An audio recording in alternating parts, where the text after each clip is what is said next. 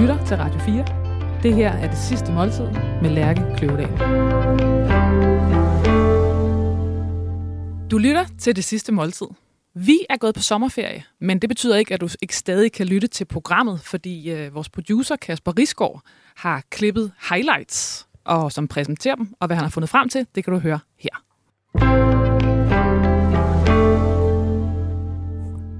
Og den første gæst, vi skal have besøg af i denne uges sommerhighlight, det er Flemming Møldrup, som de fleste nok har set på skærmen til Kender Du Typen.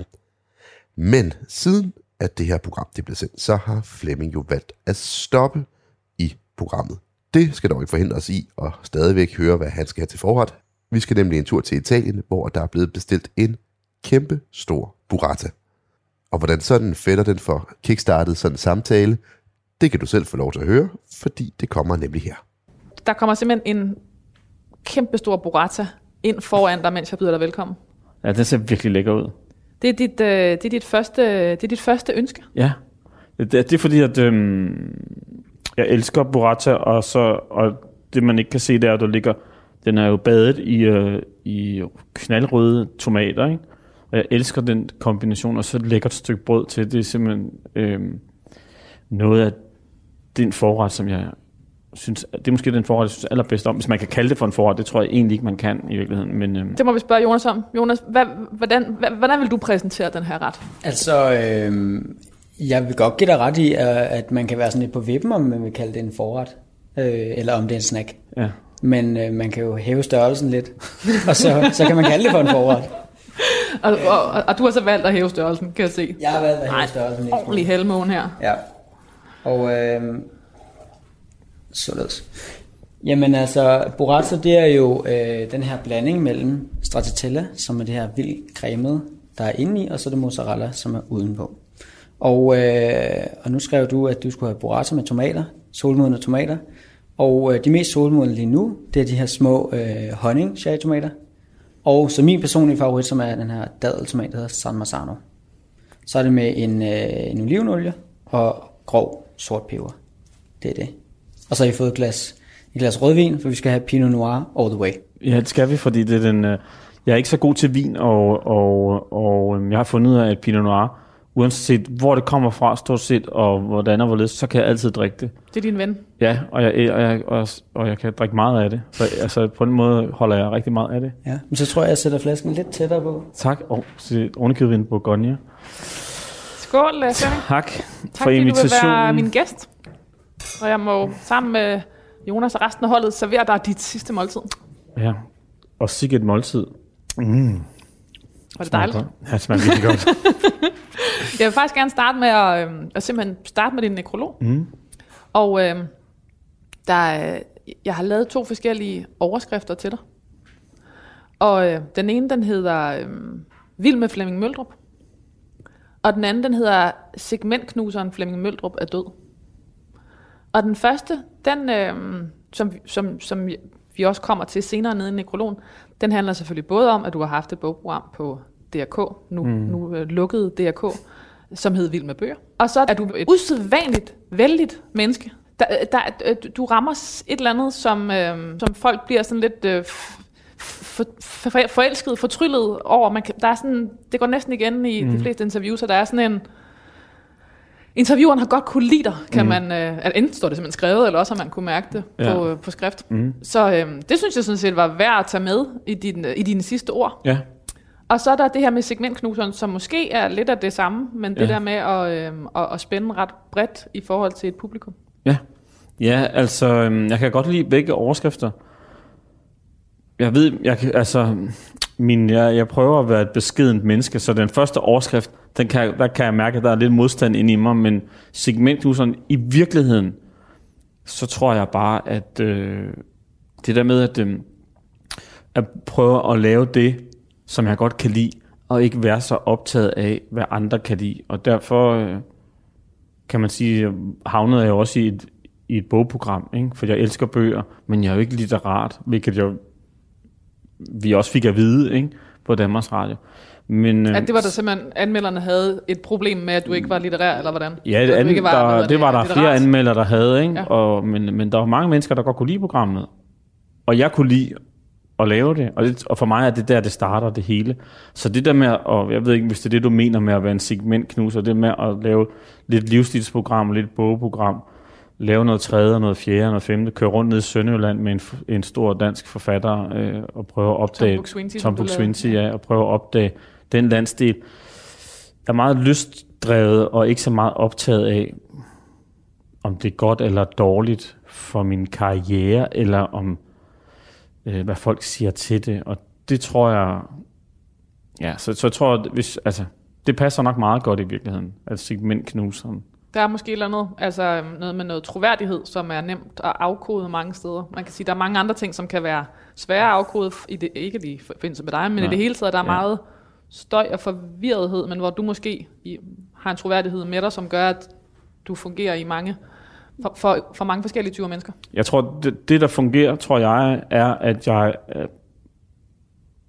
altid prøver at være autentisk. Og hvis der er noget, jeg ikke ved, så er jeg ikke bange for at sige, det ved jeg ikke. Eller hvis der er noget, jeg har lyst til at gøre, så gør jeg det. Og jeg tror, tv er jo sådan en... Selvom det er også en fiktionsverden, hvor dem, man kigger på, jo ikke nødvendigvis er, som de er, når de er på skærmen. Og det er der nogle tv-folk, som arbejder hårdt på at distancere sig selv fra det, de er på fjernsynet. Altså få en eller anden persona. Ja, præcis. Ja. Og det har jeg ikke kunnet. Fordi hver gang jeg har forsøgt det, så er jeg altid piblet frem inde bagved, og endt med at gøre et eller andet dumt, eller sige noget fjollet, eller bare sige noget, som er mig selv. Og så har jeg for længst skrottet ideen om, at jeg skal være noget andet end Flemming Møldrup på fjernsynet. Men nu og siger det, du skrottet ideen om, altså, betyder det også, at der var på et tidspunkt, hvor du forsøgte noget andet? Jeg tror, i starten var det enormt vigtigt for mig, at jeg var en dygtig og klog livsstilsekspert. Og I Kender Du Typen. Ja. Men efter hurtigt finder jeg ud af, at jeg kan jo ikke matche Anne Glad i hvad kan man sige, i viden og statistikker og den slags ting. Fordi de ting hæfter sig ikke inde i mig. Det er noget andet, der hæfter sig inde i mig. Det er mere det der med... Altså den bløde del af, hvordan vi lever, eller fremtidsudsigterne til, og konsekvenserne af den måde, vi tilbringer vores tilværelse på, og sådan noget. Det kan jeg meget bedre tale ind i. Så jeg synes på et eller andet tidspunkt, jeg fik svært ved at følge med, fordi jeg prøvede at... Og hvad, altså kunne du ligesom se dig selv på skærmen og tænkte... Det virker sgu underligt, når jeg ser... Eller hvordan, hvad skal... Ja, men Danmarks Radio havde sådan i starten... Der var de meget sådan korrigerende, når du skal huske at gøre det, eller det bør også være godt, hvis du taler lidt mere om det.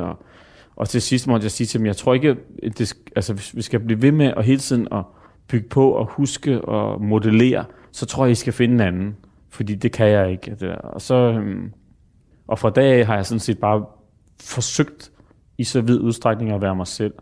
Og jeg tror, det er det, der resonerer rigtig meget i forhold til bredden. Altså jeg tror, der er rigtig mange mennesker, der godt kan lide at kigge på mig i fjernsynet og sige, okay, han er bare sig selv.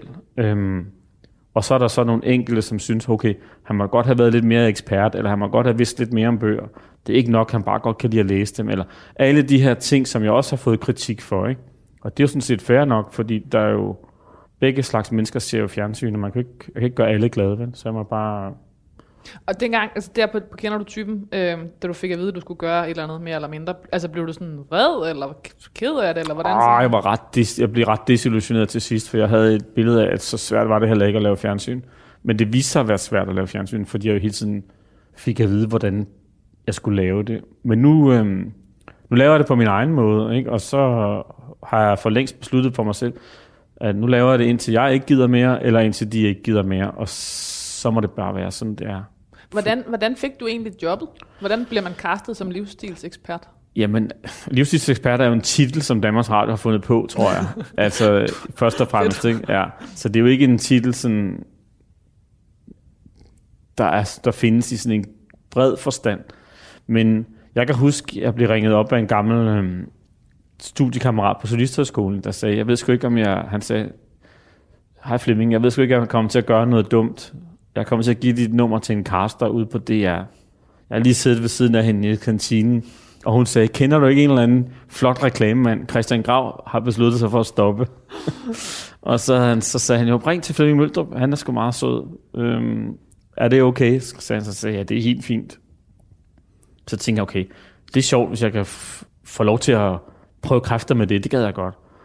Og på det tidspunkt lavede du reklamer? Ja, der lavede jeg et lille bitte reklamer sammen med en god ven. Og så gik der noget tid. Så ringede de og spurgte, om jeg havde lyst til at komme til casting, og så sagde han, det gider jeg rigtig godt, det vil jeg rigtig gerne. Og jeg blev ved med hele tiden at have det her sådan, nu gør vi det bare, det er bare sjovt, ikke? Jeg får aldrig det job. Danmarks Radio, der er ingen, no way in hell, Danmarks Radio vil have 2 skaldede mand til at gå rundt i et program. Der er mig og Steffensen. Så jeg var helt overbevist om, at jeg ikke fik det. Og derfor tror jeg også bare, at så blev jeg indkaldt til sådan en casting, hvor jeg gik rundt i en lejlighed med redaktøren og en fotograf, og så stillede redaktøren sådan nogle Mads Steffensens spørgsmål, ikke? Og jeg var jo sikker på, at jeg ikke fik det, så jeg... Du hyggede dig? Jeg hyggede mig bare. Og det tror jeg må have skinnet igennem. Fordi så ringede de og sagde, at hvis jeg ville, så ville de gerne hyre mig. Så det vil jeg rigtig gerne. For det er jo ret sjovt. Det er et ret sjovt program at lave. Hvorfor er det, hvad er det sjove ved det? Jamen det sjove er, at man kommer ud og ser en masse forskellige måder, vi bor på, og Anne og Mads er mega søde, og vi har det hyggeligt sammen på holdet, og... Det er jo også sådan den ultimative, hvis man er sådan nysgerrig anlagt. Ja, ikke? Jo, også det. At man kommer, altså man får altså reelt lov til at snuse rundt i folks skuffer og skabe, ikke? Jo. Så jeg synes, det er ret sjovt. Det er jo sådan noget, man aldrig gør, når man er på besøg hos nogen. Ja, men vi skulle gøre det noget mere, synes jeg. Skulle man det? Ja. Skulle lige trække en skuffe ud. Mm. Og sige, har du en rodeskuffe? Shit. Men jeg synes, så på den måde, synes jeg bare, men jeg tror, det er det, som har gjort mig vældig.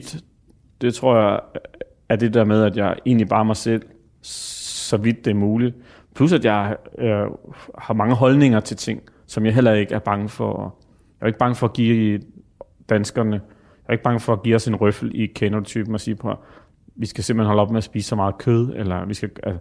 Så på den måde tror jeg. Du har en meget stilfærdig, jovial, og nogen kunne måske kalde det hyggelig måde at få at faktisk køre noget ret aggressiv politisk agenda. Ja, sådan en subtil, passiv-aggressiv. Ja. Mm. TV-vært, forfatter, livsstilsekspert, naturcoach, kommunikationsrådgiver, miljøaktivist, klimaforkæmper, foredragsholder, surfer. Flemming Møldrup er død. Det var alligevel meget, han nåede, var. Det var sgu alligevel noget. Meget lidt, altså noget af det lidt i samme boldgade selvfølgelig. Man kan sige det her med... kommunikationsrådgiver og livsstilsekspert. De sådan nogle ting hænger jo lidt sammen. Og så det her med miljøet er også klart en ting, du mere eller mindre passivt aggressivt får flettet ind. Jeg startede med at være meget aggressiv på klimaområdet, men jeg har fundet... Fordi du var skide vred? Jeg blev pisse bange. Og så for hvordan det skulle gå, jeg blev virkelig berørt af, at politikerne jo er så langsomme i betræk. Jeg synes nogle gange, det er til at blive sindssyg af. Ikke? Men jeg opdagede også, at det der med at have meget stærke, markante holdninger, det forpligter os på en eller anden måde, fordi at man bliver holdt til regnskab. Og specielt på de sociale medier er der nogen, der holder øje med hele tiden, om man nu går dydens smalle sti. Så for eksempel, jeg havde sådan et eksempel, hvor jeg var ude og holde foredrag, og så skulle jeg mødes med en kammerat, og så ville jeg lige købe en kop kaffe til ham, og så lavede jeg lige en selfie med 2 kaffekopper fra i Aarhus, ikke?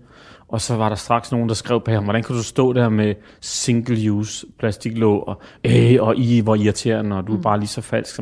Og så havde jeg bare sådan lidt, okay, jeg må træde lidt ud af den her aggressive agenda, og så, fordi det er jo ikke til at holde ud af at være et sted, hvor man hele tiden skal stå til regnskab, men rigtig nok, jeg har været meget aggressiv på miljøområdet, eller klimaområdet, men... Jeg ved, hvor mange mennesker, der faktisk skal lade være med at foretage sådan noget,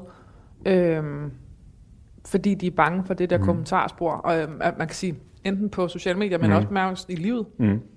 Det tror jeg, der er rigtig mange, der gør. Der er også, jeg skriver jo også klummer for Christi Dablet, og der oplever jeg det også. Altså, hvis jeg kommer ind i et emne, hvor jeg så skriver om et eller andet, som ligger, for eksempel klima, hvor man jo prikker til nogle menneskers livsstil, fordi det er jo meget det, som det også handler om, det her med, at sige, hvad kan jeg så selv gøre også, ikke? Og nogle af de ting, som vi skal gøre, det er for eksempel at spise mere plantebaseret. Det kan der ikke nogen vej udenom, og vi kommer til det på et eller andet tidspunkt. Og den, hvis man taler om det, så er der altså nogen, der går bananas, fordi at det med at spise, nu siger jeg noget, der måske lige generelt sælger mig, men det der at spise dårligt mælkekvæs, hakket oksekød hver dag, det er en menneskeret, ikke? Og så slår de bare løs oven på en, ikke?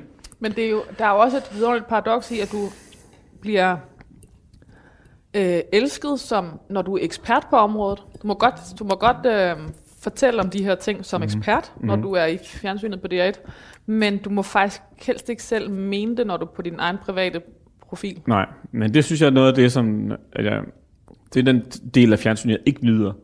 Det er det der med, at man skal være et holdningsløst menneske i fjernsynet, ikke? Nu er det også, prøver jeg også, I Kender Du Typen, prøver hele tiden på at snige nogle holdninger ind og nogle opfordringer til at gøre tingene anderledes. Men i princippet vil både seerne og Danmarks Radio helst have, at man glider igennem det her på en eller anden modstandsløs eller glidningsfri måde. Og det er bare ikke sådan, verden er.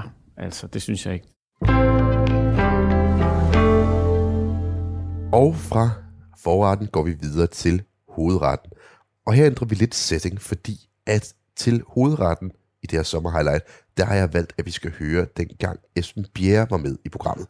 Og Esben, han havde jo valgt en ret dekadent tilgang til sit sidste måltid. Det skulle nemlig være på D'Angleterre, på Restaurant Michel, og det skulle være en helt speciel hovedret. Og hvad den her dekadente hovedret egentlig består af, det synes jeg, vi skal lade den daværende kok på Restaurant Michel, Andreas Bæh, fortælle os her. Så, nu kan man høre det clear. Det er så vildt. Det er jo simpelthen det er jo sådan lyden af det store farvel. Eller hvad? Skal foldet, der bliver rullet ind? Ja. Okay, ja. Det er jo, jeg skulle til at sige, det er jo en stort set Esbens signaturret efterhånden, ikke? Han har overtaget lidt for mig, fordi han har fået den så mange gange. Men det kan være, det er sådan, jeg dør. Jeg er presset i den. Du bliver simpelthen, det er det. Mm-hmm. Altså, Andreas har fortalt mig, at når man har fået den 10 gange, så må man selv vælge, hvad man putter i. Ja, men i dag holder vi os til anden, ikke? Ja, vi holder os til dyr. Altså, hele den er ret god på, at vi skal lave saucen på blodet fra en undertilberedt af. Så vi har de her flotte hele ender her, canacroisseender, som vi presser med hovedet og skulle til at sige hud og hår også, ikke? Og det er sådan essensen af den ret her, det er, at vi skal bruge alt saften fra det her undertilberedte skrov. Så vi har sådan et blodigt skrov her, hvor vi lige skærer brystet fra, og så sender vi det tilbage til køkkenet, så de kan få lidt ekstra tilberedning, ikke? Og det sker simpelthen, mens du står og trancherer, Andreas, så er der noget, der kører tilbage til køkkenet? Ja, så kører brystet her tilbage til køkkenet, og så tilbereder de det. Og så laver de sådan et udvalg af små sides til retten her, lavet på resten af de spisende dele på retten, ikke? Og det, man jo ikke kan se, det er, at det er et rullebord, og på hver side står der to metalmonstre. Den ene er en presse, som jeg i hvert fald... Det ligner nærmest en klokke, ikke? Altså jo. Ligesom, den står på to meget massive... Er det nærmest sølv, den er lavet i? Det er sølv, den er lavet i. Ja, ikke? Stål aller inderst inde, men alt er sølv for at lave... Sådan et gammelt sølvfirma, der hedder Astafle, og de laver stadig sølvtøj den dag i dag i Paris, men de her presser er de ikke blevet lavet i 100 år. Så det er sådan et antikt aggregat. En fantastisk gammel fransk tradition, som vi så også har her på hotellet. Som du stolt har taget med videre? Stolt har taget med tilbage, og er bragt tilbage i hvert fald på kortet. Fordi det i virkeligheden har været en klassiker på D'Angleterre i mange, mange år før din tid. Det er sådan en 60 år, så vidt jeg kunne forstå, hvor det har den kørt her, ikke? Jeg prøver at sidde og læse op på ligesom sådan the origin, ja. Og der er som om, der er flere historier, der er ikke sådan, det var her, den kom fra. Nej, der er nogle andre historier, ikke? Og, altså, jeg har også hørt nogle forskellige historier, men det som jeg har forstået, det er, at det var en kroejer, som opfandt den, og det var en vinpresse oprindeligt, han brugte. Mm. Men det var sådan en 3-stjernede restaurant dengang, Tour d'Argent i Paris, som gjorde den berømt, hvor den som spredte sig til resten af verden. Men den er ikke dokumenteret så godt, hvordan den egentlig blev til, men så der er mange myter omkring det, men hvilket også gør det til en endnu mere interessant ret, ikke? Helt klart. Og hvordan har du ligesom gjort det til din, Andreas? Det har jeg gjort, vi har opdateret det, vi har gjort den en lille smule mere let, og så har vi gjort det, vi bruger alle delene på anden. Så du får ikke kun brystet på anden, du får også lårene i sådan nogle små vispapirspakker, du får fødderne, som er lavet ligesom flæskesvær næsten. Du får nogle små salater, og du får selvfølgelig saucen lavet på skroget og blodet her, ikke? Men der kommer sådan en masse små sideretter ind, som så det ligner næsten sådan et dimsumbord, når du er færdig med det hele, ikke? Hvilket også gør det lidt hyggeligt, ikke? Der findes også en kinesisk version af den. Altså Chinese Press Dog, tror jeg nærmest bare den hedder. Og det kan jeg huske, da vi rejste i Kina. Det er jo noget af det er ellers det kinesiske køkken, noget jeg har svært ved. Det kantonesiske er rigtig bøvlet. Men noget af det, de er gode til, er det der med, synes jeg, at bruge alting på dyrene. Og nogle gange måske også lige 25% for meget. Men her synes jeg jo, altså, der fungerer det helt klart. Deres anderetter derude, de sidder i skabet. Ja. Og nu står du simpelthen og presser alt det, du har stået og skåret den undertilberedte and, så det vælter ud, eller det er måske for meget sagt, men i hvert fald drypper ud med en sauce, som jo lige nu må være en eller anden del blod, ikke, Andreas? Der må være det er rent andet blod. Som vi får serveret på en teske nu. Ja. Så det her blod, det er jo ikke tilberedt overhovedet, vel? Det er ren rå andesaft, som kommer ud her. Og det der hele essensen i den her ret, at vi skal legere en sauce med det rå blod og bruge det der des evne til at tykne, ligesom et råt æg gør i en sauce banæse eller en legeret vaniljeis. Så bruger vi det rå andet blod. På det lyder lidt makabert, men altså det kunne man godt lave en is så? Godt lave en is. Du kan jo tage en vaniljeisbaser og så legere andet blod ned i. Jeg kan ikke garantere for, hvordan det kommer til at smage for dig. Men teknisk set så okay. Er det fuldstændig ret. Sindssygt. Eller andet banæse. Ej, Anne Banæs, det lyder til en gæld. Altså, pivfrækt. Er forrygende. Og Esben, her, når du rigtig skal slappe af, så tager du herind. Og ser Andreas dreje på sådan et apparat. Ja, vi presser 1000 hænder om året. 1000 hænder? Ja, der ryger 1000 hænder igennem året. Hold nu kæft. Men nu har vi jo blodet her, så har jeg lavet en base, hvor vi skal inkorporere blodet i, og den er lavet på...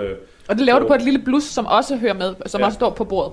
Så vi har taget noget smør, som vi har blendet med andelever og ristet på panden ved høj varme. Så tager nogle syltede hyldebær af, lidt Sichuanpeber, portvin, hindbæredike og hindbærvin, og flamberet med lidt cognac. Reduceret det ind med en lille smule lys andefang, for ligesom at skabe et emne, som vi kan inkorporere det her rå andeblod i lige om et øjeblik. Og det er snart færdigt. Nu skal vi bare til at tilsætte det stille og roligt. Og det er jo altid her, som du er, det er jo her, det kan gå galt, hvis man er lidt uerfaren, ikke? Fordi, når man ikke har lavet 1000 hænder. Præcis. Det er jo lidt skønt, ligesom en banæs skal skille, så kan det også skille. Så vi tager blodet her og tilsætter stille og roligt. Jeg kan huske, at jeg også var imponeret over første gang, jeg fik den her, at du jo ligesom formår at sådan hyggesnakke imens, Andreas. Det er jo sådan meget tv-køkkenagtigt, men det synes jeg i sig selv er en... Altså, det kræver en sikker hånd. Du skal presse på hænder, før du kan det. Ja, så var lidt mere stillhed i starten. Først af 50, der var ikke så snakket med. Altså, langsomt som vi tilsætter blodet her, så får vi sådan en, I kan se, den tykner med det samme sauce her. Ja. Vi får den der tykke, cremede gravy-tekstur, ikke? Og det er lige snart blodet får lidt varme, så bliver det jo faktisk bare tykner. Jeg har aldrig fået en sauce som den der, fordi den har den der viskositet, som jeg simpelthen ikke har oplevet andre sauce have. Og det må være blodet, der gør det, ikke?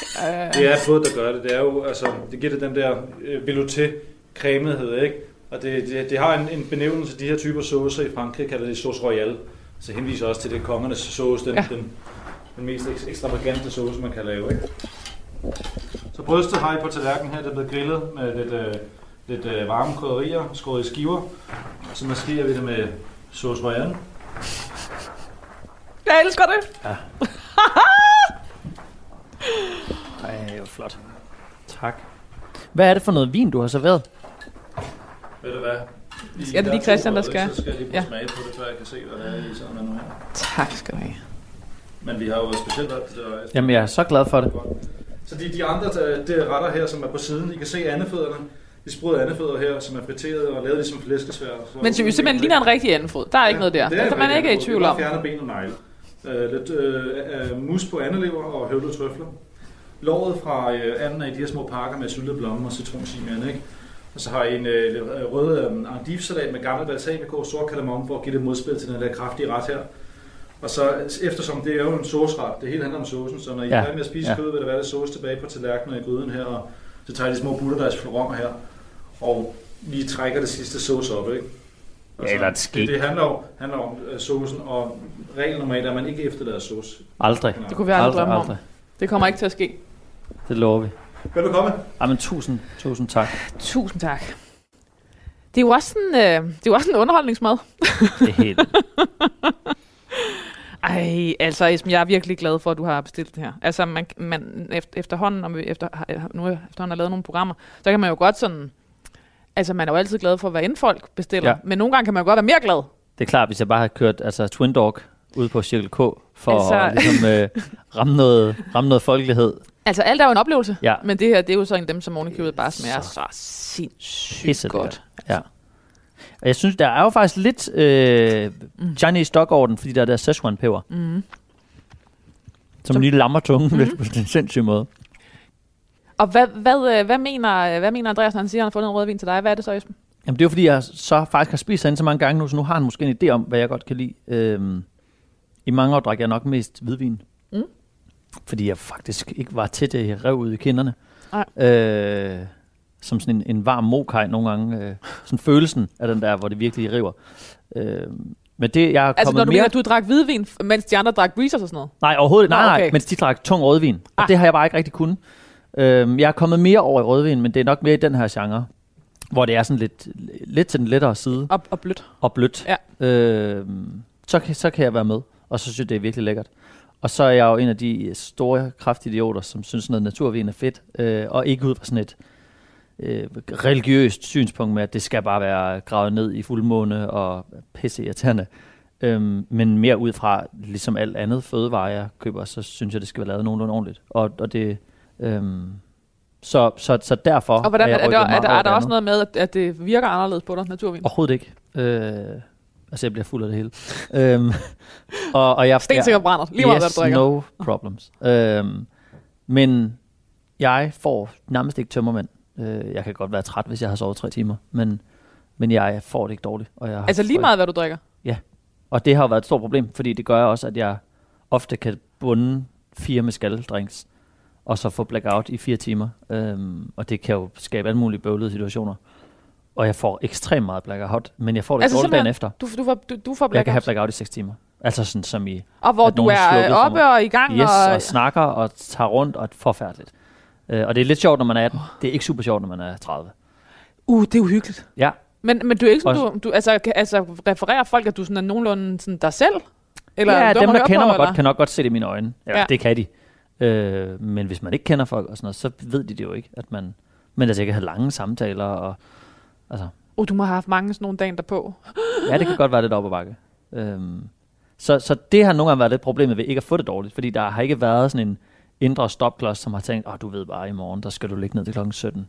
Næ, altså, jeg kan bare stoppe klokken 8. Og så man går på arbejde? Løbe en tur og tage på arbejde. Det er jo også bare misundelsesværdigt. Ja, men det, ja, og det, så det er men har du så ikke, har du så ikke lyst til at drikke hele tiden? Jo, jeg kan mærke, jeg har, og det er næsten lidt ubehageligt at erkende, men sådan, jeg kan mærke, jeg har mere og mere misbrugsgen. Altså, jeg har også lyst til at gamble hele tiden. Det gør jeg heller ikke. Altså, jeg går ikke på casino, men jeg har lyst til det. Og jeg har også lyst til at drikke nærmest hver dag, men jeg gør det heller ikke. Altså, fordi det er der sådan en moral lidt over, der taler. Og, jo, det er noget sundhedsmæssigt, og man skal ikke drikke hver dag. Nej, men det kan du ikke. Man kan jo ikke, altså, du ved, grunden til, at vi ikke drikker hver dag, det er jo fordi man, eller os andre, er jo fordi man bliver slået ned af det. Men der er også noget med sådan bare ren, hvad gør det ved kroppen? Jamen, det kan du ikke mærke. Nej, men der er vel noget med også bare, det at indtage alkohol er ikke super sundt for kroppen i længden.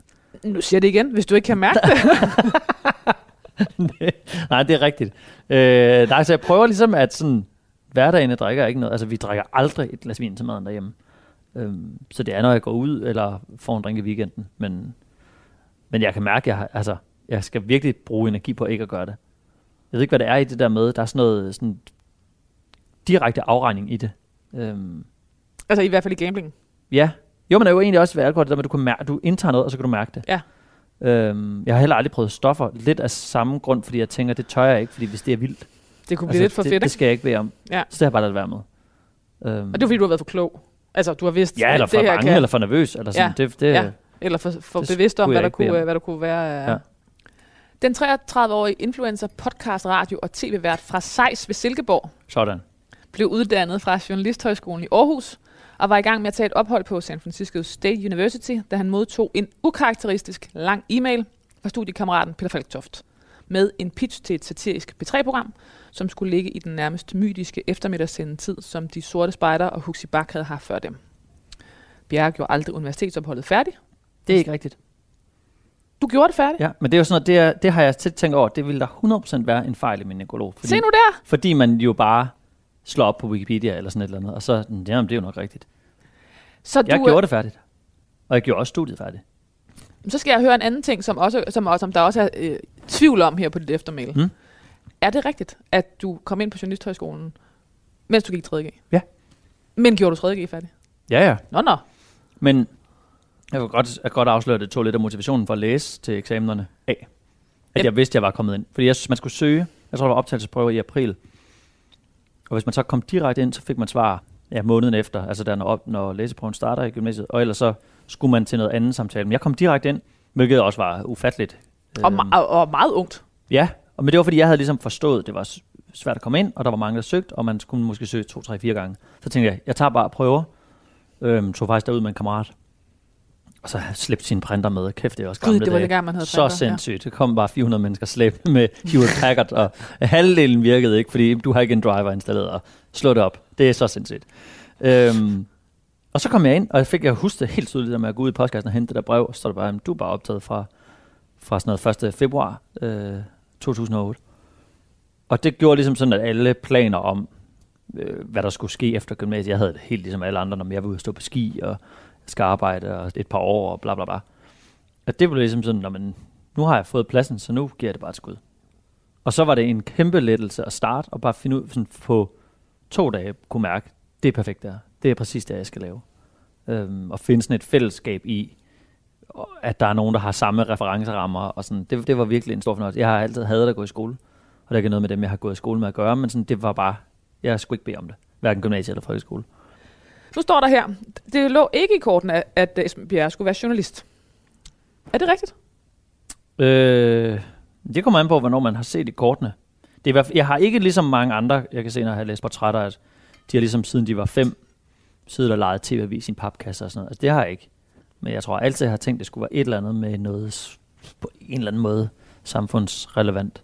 Men at det jo lige var det her, nej. Også der jeg har heller ikke nogen forbilleder af sådan en familie, hvor man har tænkt, når man onkel Hans, han har lavet det her, det ville jeg også. Onkel Hans var i Kongo. Ja, det er det, og det har onkel Hans ikke. Nej. Han var panser. Sammen der blev diskuteret politik rundt om bordet i barndomshjemmet, hvor Esben Bjerre var den ældste af 5 søskende, var det ikke med noget klart formål? Altså, at man diskuterede? Nej. Det var bare derudad. Det var bare derudad. Ja. Dog var Esben i en tidlig alder klar over, at han kunne noget særligt. Og det her, det er fra Euroman i 14. Der står, noget pigerne og de seje i folkeskoleklassen måske ikke sat specielt højt lige nu, men som han havde en fornemmelse af, ville komme ham til gavn sidenhen. Og nu kommer der et citat. Jeg var vidende, god til at formulere mig og havde styr på samfundet, men det talte ikke i de voksnes verden. Ikke i 7. klasse. Der husker jeg tydeligt, at jeg tænkte, at det nok skulle gå mig godt. Jeg skulle nok vinde i det store spil. Gud, hvor forfærdeligt. Godt, jeg er død, når det bliver skrevet igen. Også fordi det er allerede blevet skrevet en gang, men det bliver skrevet igen. Det er jo sådan noget forfængelighed. Det er ubehageligt at høre sig selv, rose sig selv. Det er modbydeligt. Men det er jo, altså, jeg kan sagtens huske følelsen, og både at jeg tænkte det og til citat, men også dengang. Altså det der med ligesom ikke at have den valuta, der gælder nu, men at tænke, når vi tager videre til næste by, så er det mine penge, der gælder. For igen, jeg føler ikke, der var nogen, der dengang tog noget fra mig. Det var ikke fordi, at der var nogen, der ligesom trampede på mig for at komme højere op. Jeg kunne bare mærke, at jeg havde ikke noget at komme med til bordet, som var super attråværdigt dengang. Jeg tror, jeg har været en fin ven og hyggelig klassekammerat. Altså, det er ikke fordi, jeg har bare været sådan midt i. Hverken meget mere eller meget mindre. Men det er jo sådan noget, man drømmer om, at ens børn faktisk siger til sig selv. Altså, det kan godt være, at du ikke er den sejeste i klassen lige nu, men tro mig, det ender skide godt. Jo, men det gjorde jo også, at jeg jo ikke synes det var super fedt at gå i skolen. Så det var også sådan en overlevelsesstrategi. Ja, det med at tænke, at det skal nok blive bedre, hvor jeg ville da egentlig.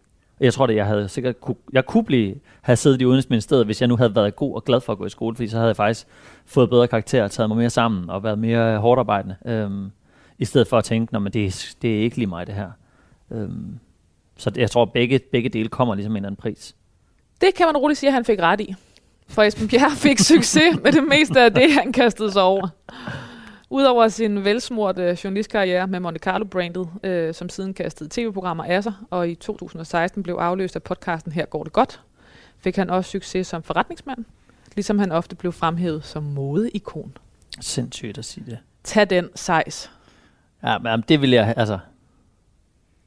Hverken det ene eller det andet, vil jeg sige. Altså, jeg er jo super konservativ i, hvordan jeg er klædt. Men dog fremhævet igen og igen. Ja, nå, men det er da også flot. Men...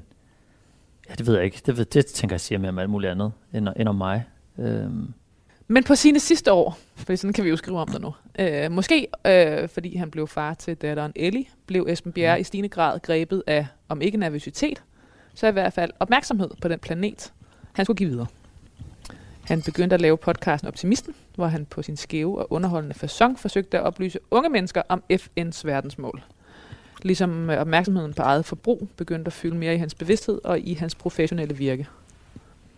Det er godt føles paradoksalt, når man sidder her og småser, men altså, ja. I en presset and. Ja. Esben og Seid kiggede Peter Falktoft udtalte til Politikken, at deres yngre selv ville have brækket sig over den nyvundne politiske frelstid.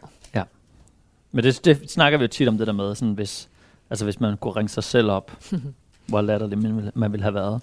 Men det er jo igen, det er jo også bare en ro i, at nu er vi et andet sted, og det er okay. Vi har ligesom haft hinanden med, og den, der lytter med, har været med på den rejse. Så jeg håber ikke, det virker så utroværdigt, hvis man har lyttet med. At det har ligesom været en naturlig tur, men hvis man lavede det der direkte spring fra, man var 25 til nu, så er det klart, så er det jo bare et andet liv. Hvad er det, I får ros for? Altså, hvad er det, I får... Jamen, jeg tror, det er det her med... Eller at, du? Nu er det jo nej, men det er jo klart vores begge to fortjeneste. Jamen, det er det her med at prøve at kuratere en lidt larmende virkelighed, som vælter med input på alt, altså om det er kultur, eller musik, eller det er film, eller det er politik, eller underholdning, eller hvad som helst. Der er bare sådan 100 km/t hele tiden, alle steder. Og det tror jeg, alle stresser over. Og det kan jeg mærke. Det er også derfor, der er mange unge fyre, der skriver, hvor køber du dit tøj? Hvor har du købt dine sko? Hvor har du købt? Og det er jo fordi, vi hele tiden bliver bombarderet med ting, så hvis vi finder nogen, ham her kan jeg spejle mig i, hende her kan jeg spejle mig i, så har vi... Nu har vi lige pludselig en adgang via de her sociale medier til faktisk at få den her kontakt til at finde ud af, hvordan kan jeg så få de her til, hvordan kan jeg ligesom ramme det? For der er så meget derude. Og jeg forstår fandme godt, hvis man sidder og er 20 og har galopperende stress over, og skal være 20 år i det her med, hvor mange likes har jeg på mine billeder. Og det må være forfærdeligt. Du lytter til et sommerhighlight af Det Sidste Måltid. Og fra hovedretten skal vi nu over til desserten. Og her får vi besøg af Geeti Amiri. Og hendes dessert, det er nok noget af det sødeste, jeg har smagt i dessertkataloget. Men jeg vil egentlig hellere lade Jonas forklare, hvad det er for en dessert, hun har valgt. Og den forklaring, den kan du høre lige her. Jamen, hvad har vi på tallerkenen? Det var jo ret specifikt, må man sige. Det er baklava, og jeg er helt sikker på, at Geeti kan fortælle meget mere om det, end jeg kan. Det er ikke noget, jeg spiser særligt tit. Det kunne jeg forestille mig, det er noget for dig. Meget specifikt skulle det være noget fra Al-Bascha. Ja. På Nørrebro. Ja. På Nørrebro i København, yes. Fordi de laver de bedste. Altså det er det bedste, jeg har fået indtil videre. Jeg har prøvet mange steder efterhånden. Vil du ikke beskrive, hvad det er? Jamen, baklava er jo en masse sukker, en masse, og en masse tid til at rulle en masse dej ud i så tynde lag, at du kan netop komme afsted med at have så meget alligevel, men uden at det føles som en kæmpe stykke brød. Altså, det er afghansk konditorarbejde? Det er faktisk ikke, og grunden til at valgt baklava, det er jo netop det, der er med det, fordi afghansk konditorarbejde, altså generelt er alt afghansk konditorarbejde jo noget af det ringeste i verden, ikke? Fordi at den forstand er vi ikke så dygtige til det. Men det der var med baklava, og grunden til at jeg synes, det var en ting, jeg ville slutte af på, det var... Baklava er det internationale ord, som alle minoriteter verden over forstår. Om man har kurdiske, tyrkiske, arabiske, mellemøstlige og centralasiatiske rødder, vi forstår alle sammen baklava. Så selvom vi kan have så store forskelle imellem os, som henholdsvis dansk-tyrkere og dansk-afghanere og dansk-pakistanere, fordi vi er forskellige. Det er noget af det, vi ofte glemmer i den danske debat, og tror, vi alle sammen er ens. Men der er Gud hjælp mig stor forskel på os. Så noget af det, som vi kan forene os, det er baklava, fordi vi alle sammen kender det. At man mødes over det søde? Man mødes over det søde, det gør vi virkelig. Alle minoriteter har så det her netop til fælles, og derfor kender vi alle sammen baklava, fordi der er bare en ting, vi ikke vil gå ned på, det er sukker, og det er måske også derfor, vi er alle sammen. Men altså det samme gælder over for fanden majoritetsdanskere, altså ja. Der, på den måde er der dem. ja, men det er det. Og så er der fire forskellige slags? Ja. Der er fire forskellige slags, og den, der ligger højst for, er en med creme. Og, det ligner jo en spandau. Lidt måske faktisk, ja. Og så højere nedad er det en med pistache, valnødder og en med cashew. Altså ja. den her. Det er valnød. Ja, okay. Det er smukt. Så der er lidt jeg tog lidt forskelligt. Det er så fint. Det var klogt. Det er så så skal jeg have noget at drikke til. Ja. Og der går du heller ikke ned på sødt. Nej, det går den heller ikke. Nej. Limoncello, simpelthen. Ja. Det er min iskold. Det er så vildt. Iskold limoncello. Og jeg synes, det er virkelig en ting, som vi skal blive bedre til at drikke herhjemme. Altså, der skal simpelthen mere limoncello i livet. Ja, i den, limoncello, ganske enkelt. Det skal altså ganske. I den citronikør, ind i den københavnske grå november. Ja. Skål. Velkommen. Tak. Tusind tak. Jeg elsker det. Du elsker det? Ej, jeg stiftede bekendtskab med limoncello, fordi at, jeg var engang kærester med sådan en dansk fyr, som bildte mig ind, at han var italiener. Og det troede jeg på i lang tid, men det var han bare ikke. Men det er, fordi han ånder og lever som en italiensk mand og en italiener. Og vi rejste på et tidspunkt sammen til Napoli, og det tror jeg var det værste, vi kunne gøre, fordi at det var dødsstød til vores forhold. Men det var det bedste for min evne til at nyde mad. Fordi jeg lærte at spise og forstå mad igennem det forhold og igennem den rejse til Napoli. Så det var der, jeg lærte limoncello at kende. Og jeg synes, altså, jeg ved godt, det er noget, som nogen tænker, hej, det er for meget eller jeg kan bare godt lide den der. Den er jo, for dem, der ikke skulle have smagt limoncello, er det jo på den ene side en meget, meget sådan skarp og ren smag af citron. Ja. Men så er den også ekstremt sød. Ja. Og så er den meget, meget parfumeret. Fuldstændig, og det er jo, på den måde lever den op til afghansk kriterie. Men, og har også, og det er måske min største problem med dem, jeg synes simpelthen, den har sådan en rengøringsmiddel. Altså, jeg skal lige sådan over rengøringsmiddelen, før jeg kan dykke ned i citronen. Men det er det. Og det er jo så en af de der ting, man må bare sige, man aldrig vokser fra, eller kan integrere sig væk fra, eller ud af, eller noget. Det er jo bare smag og behag. Jeg elsker. Altså, jeg kunne stå og åbne en flaske Ajax rengøringsmiddel, og bare stå og snippe. Er det rigtigt? Ja, men det er fordi, igen, det er det der med, hvor jeg kommer fra, der er det jo sådan noget med, brug Centium, det forstår vi ikke, for det skal skumme. Det skal skumme. Brug rengøringsmidler. Nej, det skal eller dem uden lugt. Ja, nej, det tror vi slet ikke på. Eller sådan noget med, less is more som udgangspunkt. Det køber vi bare slet ikke. It's a no. Det er nej tak, altså herfra. Så da jeg døbte til limoncello, så får jeg sådan et, godt. Det forklarer alt. Jeg forstår dig fuldstændig nu. More is more. Mm.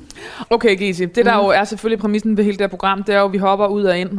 Og som meget tydeligt lige nu for et meget voldsomt kapitel i dit liv til den sødeste dessert i hele verden. Jeg fortsætter med at skrive her.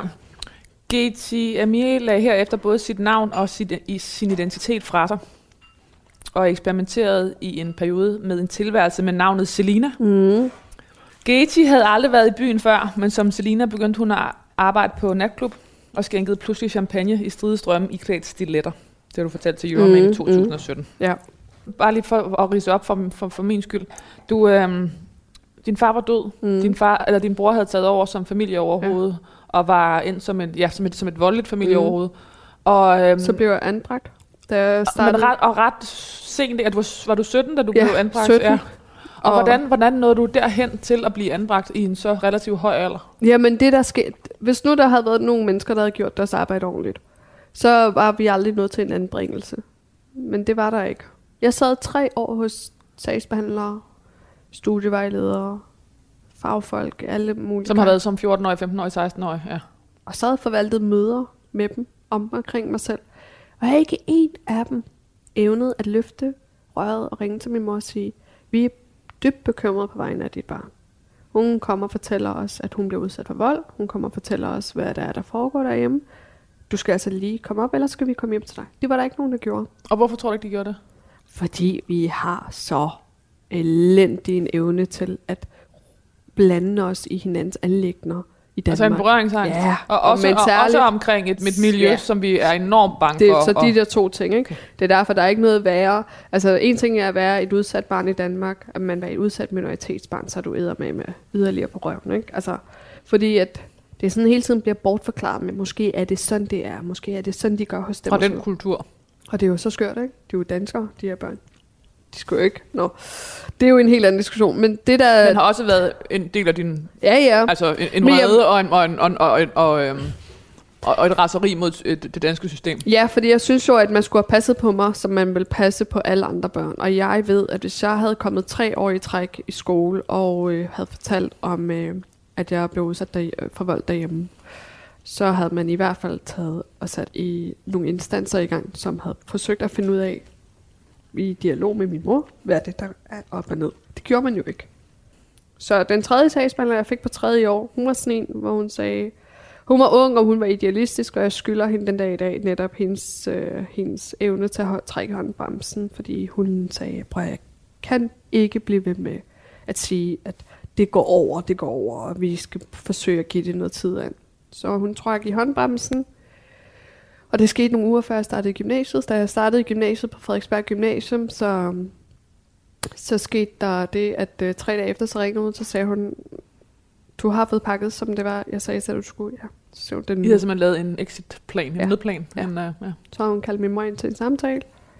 Det er for første gang i 3 år, mens jeg har været i en sag i systemet, at min mor bliver konfronteret med, at hendes barn har været i en sag i systemet, så kan man altså også snakke om nogle borgerrettigheder, der på en eller anden måde bliver fuldstændig kørt over, ikke? Altså, det her, hun får at vide, at hendes barn nu bliver taget fra hende, bliver anbragt.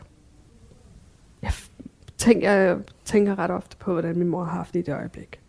Uanset hvor meget hun har svigtet sit ansvar, men at få det at vide, og så skulle gå den tur hjem fra den kommunale bygning og hjem til et hjem, hvor en datter ikke længere er der. Så blev jeg kørt op på en institution, og det var jo 3 dage efter, jeg var startet på Frederiksberg Gymnasium, så forsvandt jeg også derfra, startede på Øregård. Og hvorfor det? Sådan at, fordi den her institution, jeg blev anbragt på... Gymnasiet i Nordsjælland? Jamen, fordi den her institution, jeg blev anbragt på, den lå klods op af Øregård, men tog også fordi, at min storebror var så uterrenlig, som han var. Så det var også derfor, jeg blev nødt til at sige op på mit arbejde ude på Amager i blomsterbutikken. Jeg blev nødt til at sige farvel til alle mine venner, indirekte. Og jeg kunne ikke have noget af mit gamle liv. Så når jeg siger det der med at have betalt en høj pris for sin frihed, så er det jo ikke bare, fordi jeg gerne ville have haft et stort bryllup på en eller anden taggy bryllupshal. Det er jo også fordi, man i så ung alder er blevet berøvet retten til at bare være et ungt menneske og være et sorgløst menneske, som hvert ungt menneske i Danmark skal have lov til at være, synes jeg. Jeg kom op på Øregård, og jeg har aldrig oplevet noget så sindssygt, som jeg gjorde dengang, fordi jeg gik i klasse med alle mulige forskellige unge mennesker, som stod til at føre familieforetagendet videre, og det var altså landskendte virksomheder og alt muligt, og jeg sad der og havde ikke 20 kroner på mig til at købe en gulerodsbolle i kantinen. Altså det var så surrealistisk og absurd. Nu lufter jeg en fordom, men det er måske i hvert fald et miljø, der kræver nogle koder, en kendskab til nogle koder. Og jeg mener, og det er samtidig ret tæt på, hvor du voksede op. Altså, hvorfor sendte man dig ikke til Aarhus eller til Jylland? Jamen, det gjorde man ikke, fordi der var ikke en passende institutionsmulighed eller valg for sent som mig, som ikke bare var et omsorgsvigtet barn, men jeg var sikkerhedstruet. Og det er nok den fejltagelse, vi altid begår, når det kommer til unge mennesker, som lider omsorgsvigt. Det sekund, de har anden etnisk baggrund, ser vi dem i et integrationsperspektiv, i stedet for at se dem som et brændt barn. Så man satte mig ikke på en institution, som kunne netop hjælpe mig med at opbygge tillid til mennesker igen, fordi jeg var et brændt barn. Man satte mig på en institution, som først og fremmest tog højde for, at jeg var en ung kvinde med anden etnisk baggrund, og dermed skulle behandles i det lys. Men jeg var jo for fanden dansk. Undskyld mit sprog. Altså, jeg var jo dansk, jeg talte dansk, jeg var jo på alle mulige måder. Jeg var formet af Danmark. Og jeg sad så på den her institution sammen med unge kvinder, som langt fra havde haft en så dansk opvækst, som jeg havde. Og de udstødte mig. Samtidig med, at jeg havde det svært i gymnasiet. Altså, jeg hader de 6 måneder. Jeg tror også, den eneste grund til at komme igennem det var, fordi jeg igen der let søgte til flugt og flygtede fra det hele ved at flygte ind i et forhold, som jeg var dybt dysfunktionel, men det var det eneste funktionelle dengang. Mm. Det var dog ikke længe før Geeti lagde Selina på hylden, fik sig sit gymnasiediplom og startede en ny tilværelse som mønsterelev på statskundskab. Men studiet kædede hende, og den mand, hun troede, hun skulle giftes med, og som kunne danne bro mellem hendes behov for frihed, og det afsavn, hun led mod sine afghanske rødder, var ikke, hvad hun troede, han ville være. Brikkerne begyndte for alvor at falde på plads, da Geeti startede på læreruddannelsen, og selv begyndte at undervise i den institution, hun ser som sin egen redning, folkeskolen. Med sine egne inspirerende og støttende folkeskolelærere Palle og Susanne i tankerne, så hun på folkeskolen som en afgørende grundsøjle i samfundet. Tidligere på året modtog Geeti Amiri Hørups debatpris for at forene sin samfundskritiske deltagelse i den offentlige debat med sit aktivistiske arbejde som folkeskolelærer. Geeti Amiri dedikerede prisen til sin familie, som hun efter det hårde brud er blevet genforenet med. Hun levede sit liv med tilgivelse og ærlighed som sin ledestjerne, og efterlader sig sin mor og sine søskende. Og ikke mindst sine jæser og nevøer, som Geeti havde et helt særligt forhold til, og som gav hende lyst til også selv at blive mor en dag. Æret være hendes minde. Jeg bliver helt rørt. Det er så altid. Ja. Når det jeg gør, jeg bliver også selv rørt. Men det er faktisk... altså, jeg kan godt... Det er jo måske ikke så... Altså, jeg kan godt nogle gange være lidt bekymret for, om jeg nogensinde kommer til at få et liv med billervors og Volvo og leverpostejsmadder og rugbrødsmadder og... Men er du bekymret for, om du får det, eller om du ikke har lyst til at få det? Det er jo så det. Altså, om man får det, eller om man ikke har lyst til at få det, det synes jeg er svært. Altså, hvad det er, der gør det. Men måske er jeg nok allermest bekymret for, at hvis jeg ikke får det, fordi jeg ikke har lyst til det, kan jeg så blive lige så lykkelig, som man alligevel bliver af at få børn. Fordi at, det tror jeg, man gør. Altså, og det er noget af det bedste i verden at sætte. Men jeg synes, det her for herrens år, nu var jeg lige ved at bande, men ja, det her 2020 har været på en eller anden måde det vildeste år for mig. Men hvor jeg måske nok også har måtte indse, at jeg er langt fra at være færdig med at bryde mønstre, og langt fra at lægge brostenene på min egen vej at gå. Og fordi jeg har gjort det i så mange år, så er jeg lidt nået til det punkt, hvor jeg synes, at jeg har brug for en pause. Jeg har brug for en pause, hvor jeg lever det dødelige liv, som jeg kalder det for. Som er det almindelige, stille og rolige, udramatiske. Ja. Har et arbejde som folkeskolelærer, læser til folkeskolelærer, finder mig en sød kæreste, får nogle børn, giver dem en god opvækst, stabil opvækst, alt muligt. Og så kommer tilbage. Som debattør, eller som mønsterbryder, eller som... Som hvad som helst. I hvert fald har jeg bare ikke... jeg kan mærke, at hvis jeg skal kunne råbe op, så har jeg brug for at hvile min stemme lidt. Og det gjorde jeg jo engang. Og et eller andet sted, så tror jeg, at det igen måske er lidt det, der har behov for, selvom jeg har svært ved at kende det. Ikke engang var det nemt for mig. Fordi når man får sådan en pris også, så føler jeg også, at det forpligter en. Mm. Når ens arbejde som lærer, som man kalder for et dødeligt arbejde, bliver kaldt for aktivistisk, så tænker man, okay, sådan opfattede jeg slet ikke. Men så har du vel måske noget det, du i virkeligheden ville uden at vide det. Fordi hvis det at være skolelærer med den meget dramatiske baggrund, du kommer fra, faktisk er aktivistisk, så har du måske forenet det hele. Ja. Det kan godt være. Jeg kan bare aldrig stille mig tilfreds, det måske også det, der mit liv. Håber jeg på, at jeg lærer i 2021. Eller i efterlivet. Lad 2021 være bedre end det foregående. Ja.